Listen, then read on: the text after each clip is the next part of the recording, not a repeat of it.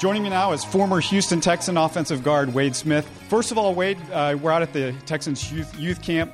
A lot of people are wondering, what are you doing out here, and what have you been up to since your retirement? I'm just here out here to support the kids. You know, there's a, a, a large movement. This is the, the, the great state of Texas, and so uh, football here is, is really big. And so there's a bunch of kids in this state that love to play the game, and so it's great that the Texans, you know, bring out the kids to their facility and have them here in the bubble and teaching them on the proper techniques of how to, to play the game the right way and teaching them sportsmanship and being competitive. And so anytime I can be a part of an event like that, I, you know, I'll, I'll be there.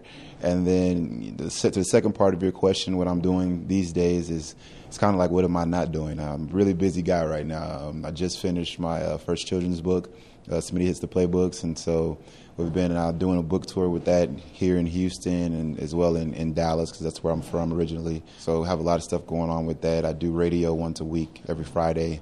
Um, won't say the station because I'm pretty sure you guys are competitors. Um, um, I um, what else am I doing? Um, I'm a Texans ambassador, as you see me here now. So I do various events uh, throughout the community with the ambassadors, and um, it's summertime, and so I'm, I'm, hanging out with my kids a lot, and they're actually training. My daughter is a volleyball player, and my other daughter is a cheer, uh, a cheerleader, and so we're working out with them, you know, twice a week. And so I'm a pretty busy guy, uh, business owner. There's a lot going on what made you want to do a children's book? Because a lot of people wouldn't think NFL football player, right. NFL offensive guard, big guy, children's book. Well, you know, my foundation, the Smith Foundation, um, our major focus is childhood literacy and education.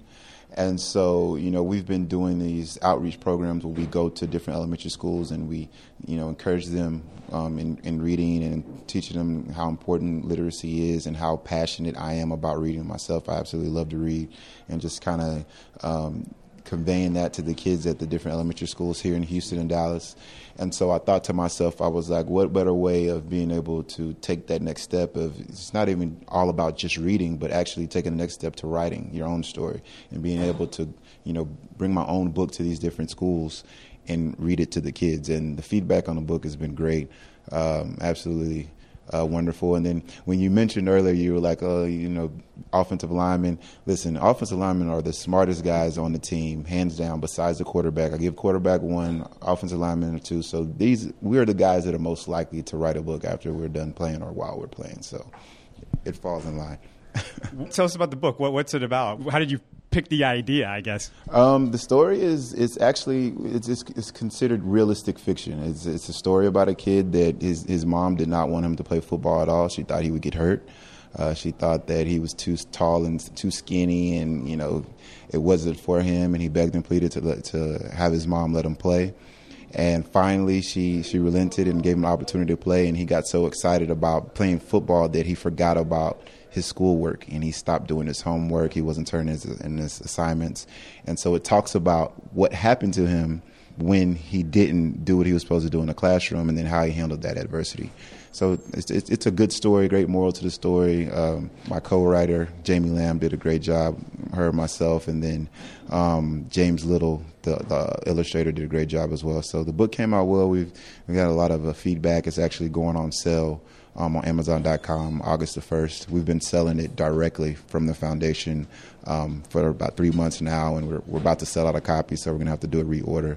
So, really excited about how, how it's doing. When I look back at your career, you played with three great, great players in their rookie season, three guys that have sort of become legend. One of those was when you were in Miami Wes Welker was there at the very beginning. What do you remember about a young Wes Welker that in, in his first camp? Oh, that's a good question. I haven't even. I don't think anyone's ever asked me about Wes. Wes was a guy that he was one of those guys that came in a training camp and he made plays and he was undersized and he wasn't that fast, but he caught everything and he was a special teams demon and you know, he just progressed. He got his opportunity and took advantage of it. So I was really happy for him to see where he's you know become from where he started. Um, like I said, there's not that many you know five. I don't even know how tall Wes is. I'm gonna I'm gonna give him five eight and a half. Uh, you know, receivers that have such successful careers. So, yeah, he was uh, he was one of those guys that was always in his playbook, worked really hard, and he was talented. He could run great routes, and uh, you see the results now. When you were with the Jets, you played with Darrelle Revis in his first year. Yes, and Revis was the type of kid where it was like, and I call him kid now because I still think of him as being that rookie, but they used to test him. I, I, I, would be interested to see how many, if you look back at the stats, how many times people tried to throw the ball against him on third downs and how many times he made the play. And he deflected the pass, made an interception, and I was just kind of like, this kid on third down, he steps up and makes plays. He's going to be good. Now, who would have known he was going to become Revis Island? But it was just like this guy was a he was a heck of a player then, quiet, didn't really say much, really about his business, and he's still the same guy today. And of course, J.J. Watt's the next guy. And J.J. Watt, I don't know if you would have lined up necessarily across from him early on, but do you remember the first time you, you might have uh, kind of messed with him a little bit in, in, training camp and had a chance to go against him? Um, thing about JJ was, like he said, most of the time he was on the other side of the, uh, the ball because I was playing left guard and he was mostly going against the right guard. Um, when he would come over to the left side, he wasn't as good on that side as he was on the other side but you could see him where it was just like this kid is this kid's gonna be good. There was no way you would have thought he was gonna become J.J. Watt, but you just could look at him early on before like during OTAs, you could like this kid. He was always working hard, like he was making plays. You you could just tell that there was something special about him. You didn't know, like I said, there's no way we could have thought he was going to end up being, you know, arguably uh, one of the top five players to ever play his position. But you know that's where he is now. He's he's a hell of a player, and uh, you know, I, I never even thought about the fact that I played with all three of those guys their rookie years. So that's kind of cool. That was a great question. Offensive line, everybody thinks of you as a guard. You were at tight end though when you were at Memphis to start off with, and then Tommy West, the, one of the coaches, said, "Hey, you, are going to make a career uh, if you move to guard." Tell us what happened there. What was that? What, do you remember much about that that whole oh, story? Oh, I remember a lot about that because it was it was a kind of a, a, fork in the road type decision for me because my first two years in Memphis, I was the second tight end in a two tight end offense, so I started half of the games. And the the grad the senior graduated Billy Kendall. He graduated and he went to the NFL, and so it was my turn to be the starting tight end. And we switched offenses from you know one back, two tight end, two wide receiver offense to spread. That was right when the spread offense kind of came onto the scene. And so there basically was no tight end in our offense anymore. So Tommy West calls me to his office. He says, You can either, you know, move to offensive line or move to defensive line, but you're going to play. He's like, You're one of our better players. You're going to play, but it doesn't make sense to have you playing 15 snaps a game at tight end when you can be playing 60 snaps at offensive line. And he said, You know, two years from now, when you come out of the draft, you'll be one of the most athletic uh, offensive linemen in the draft, and you'll get drafted a lot higher than if you stay at tight end. And so at the time, you know, I'd never played offensive line my whole life. I was a receiver and tight end in high school. I was a tight end and fullback in college. So my first thought was like, all right, um, I got to figure out what school I'm going to transfer to because I'm not trying to be offensive lineman. So I go back to my uh, dorm room, and my roommate at the time, one of my best friends, uh, Jamon Pugh, our starting center, and he was like, "Man, wait, I'm telling you, if you play tackle, you'll be good at it. Like, just try it, just see what happens." And so when I tried it, it was best one of the best decisions I made in my life because the offensive lineman, the dynamic of the offensive line room, kind of how you interact with the team is totally different than any other thing that that's you know with a football team. And so it worked out. I was one of the most athletic offensive linemen in, in the draft. I started off with like a seventh round grade um, going into my senior year and ended up getting drafted in the third round, 12 year NFL career. So, you know, Coach West had great insight. Jamon Pugh had great insight. And so I'm thankful. You also got to play with one of the great tight ends in, in history, and Tony Gonzalez with the Chiefs. Tell me what it was like to play with Tony. He was he was just a playmaker, man. He like when we needed a play, he made it. Um, he was just the consummate professional. He ran great routes. He always was. He was just a dependable guy that always made plays. He rarely saw him drop a pass. Um, teams would double him. Teams would try to scheme to take him out of the game, but they couldn't.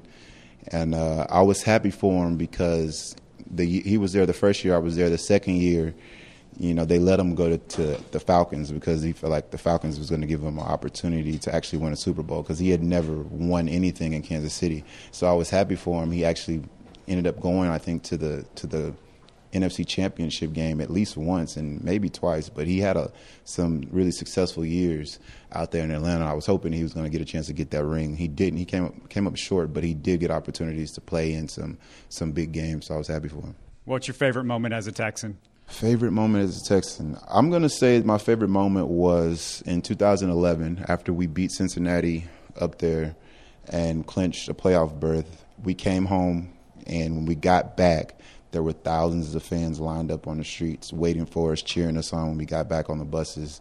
Um, myself and Duane Brown, we kind of we're offensive linemen. We move slow, and so they were doing like a little per, like a like a pep rally for us after when we got back to the to the uh, to the facility, and so we went over to the pep rally and it was over. Like when we were getting there, it was ending, and so myself and Duane, we were like, man, like we're late, and so we were getting ready to leave, and then somebody spotted us. A friend spotted us, like, hey, that's Duane and Wade. Like, hey, can we get your autograph? And we're like, yeah, sure. And we're on cloud nine, so we literally stood out there by our cars for probably an hour and a half and signed every autograph um, of every fan that was there until the last one was gone. And I have fans come up to me to this day, like, I remember that time when you and Duane stayed there. So that that hands down my, my favorite moment as a Texan. Last thing, uh, you played with a few guys that won the Super Bowl this past year with the Texans, and, and as well as being coached by Gary Kubiak. You around Wade as well.